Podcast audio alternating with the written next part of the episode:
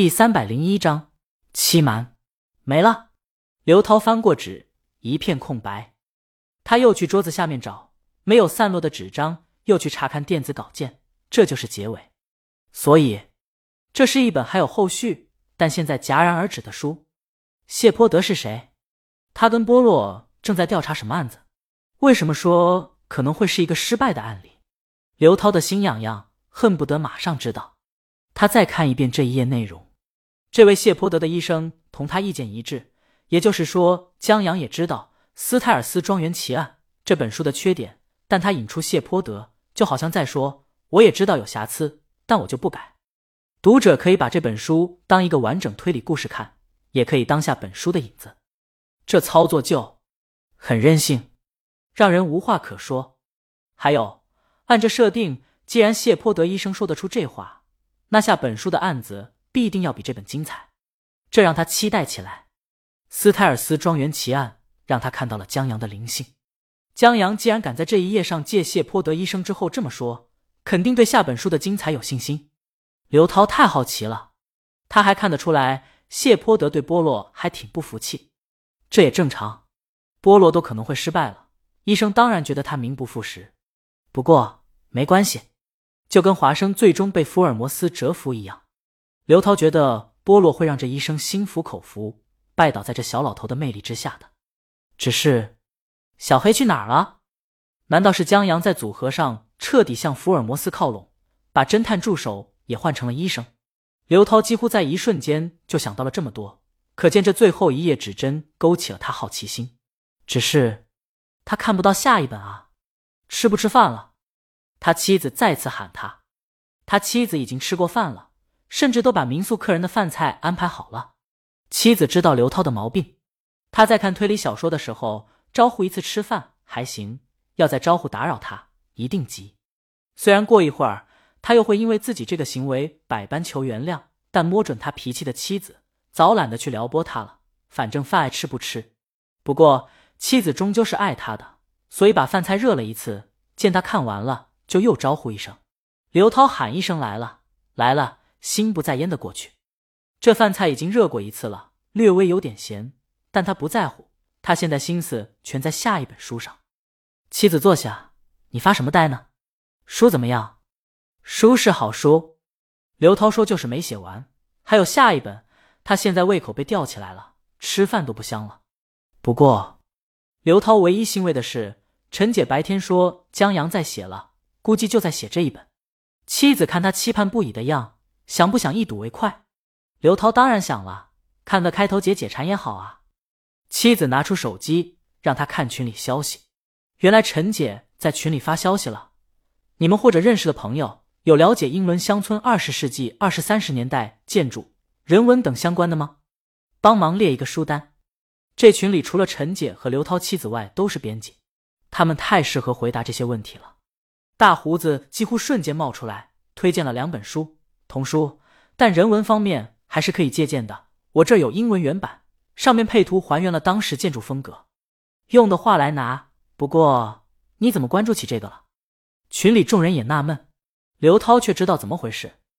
现在陈姐身边谁用得到这方面资料？江阳啊，斯泰尔斯庄园奇案就是英伦乡村庄园开始的。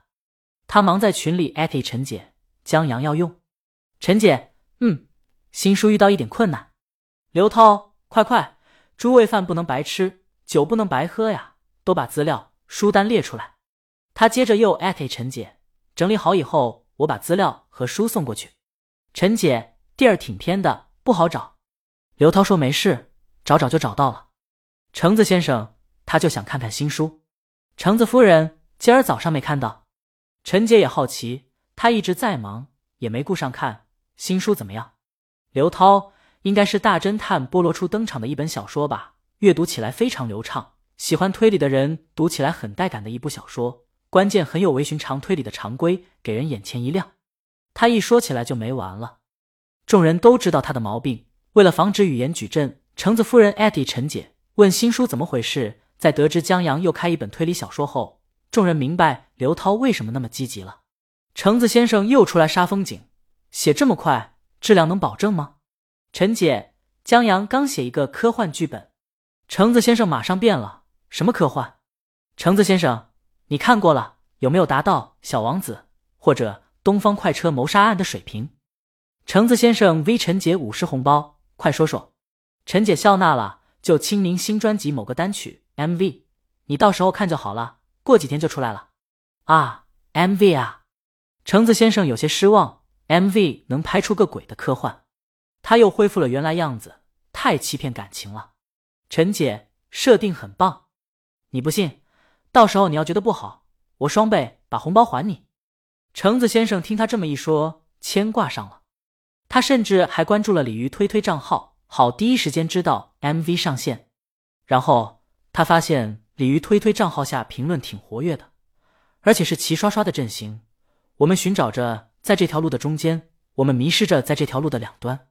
橙子先生纳闷，问旁边的橙子夫人：“这怎么回事？”他看不懂。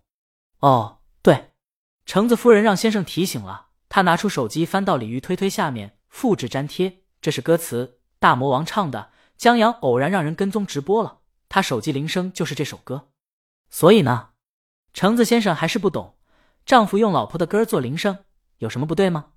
关键是，橙子夫人愤愤不平，这首歌大魔王没发表，只有江阳听得到。这，橙子先生觉得他已经够能秀恩爱了，往往只有他让别人吃狗粮的份儿，没想在大魔王这儿吃了一嘴狗粮，而且这一招未免也太厉害，太令人羡慕了。独享大魔王的歌儿啊！橙子先生一时间想不到比这更浪漫的事儿了。橙子夫人他们作为歌迷也想听这首歌。橙子夫人进入到鲤鱼超话，找到视频让橙子先生听歌。黄昏，车水马龙，斜阳把所有都渲染。橙子先生边听边看，别说这黄昏的意境同这首歌结合在一起，还真好听。这么好听的歌，留到黄昏开车的时候听，可太有感觉了。于是他也复制粘贴在推推下留下了这歌词，然后睡吧。橙子先生说他关了灯，然后久久睡不着。他太好奇科幻 MV 了。以江阳写故事的能力，他给自己老婆写 MV 剧情应该不会拉胯吧？他恨不得现在就看到，以至于牵肠挂肚，一时间没睡着。同样夜不能寐的。还有刘涛，在整理好书单以后，天已经很晚了，书店关门了，书单和资料暂时也买不到，现在只能睡觉。可刘涛一想到明天就要见谢泼德，就睡不踏实。江阳这相当于牛皮吹出去了，可要比斯泰尔斯庄园奇案案子还精彩，那得媲美东方快车谋杀案吧？这他怎么睡得着？他几乎睡一个小时醒一次，睡一次看一下手机时间，后来他干脆就睡不着了。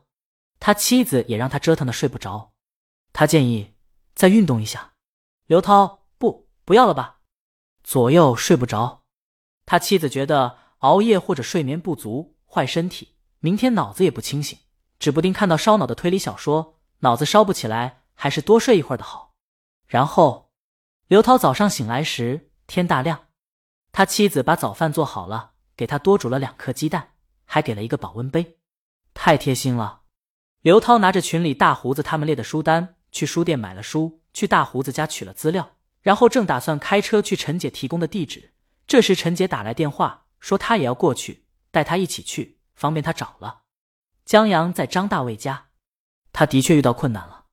在写《斯泰尔斯庄园奇案》的时候，江阳是碰到了卖保健品的小张和大爷的爱情，触发了记忆。然后想起了这本书的大致剧情，再借助微缩模型还原案发现场。一步步回想起来，但江阳对于罗杰一案一时间还真记不起太多东西。关键这本书还必须记忆精确，因为在这本小说中，细节和无处不在的暗示很重要，决定了这本书的成败。也正因为这些细节和暗示，让这本书在读之前和知道凶案的凶手以后再读，几乎可以当成两本书看。而这就是阿婆在推理小说叙事上堪称大师的隐瞒艺术的直接体现。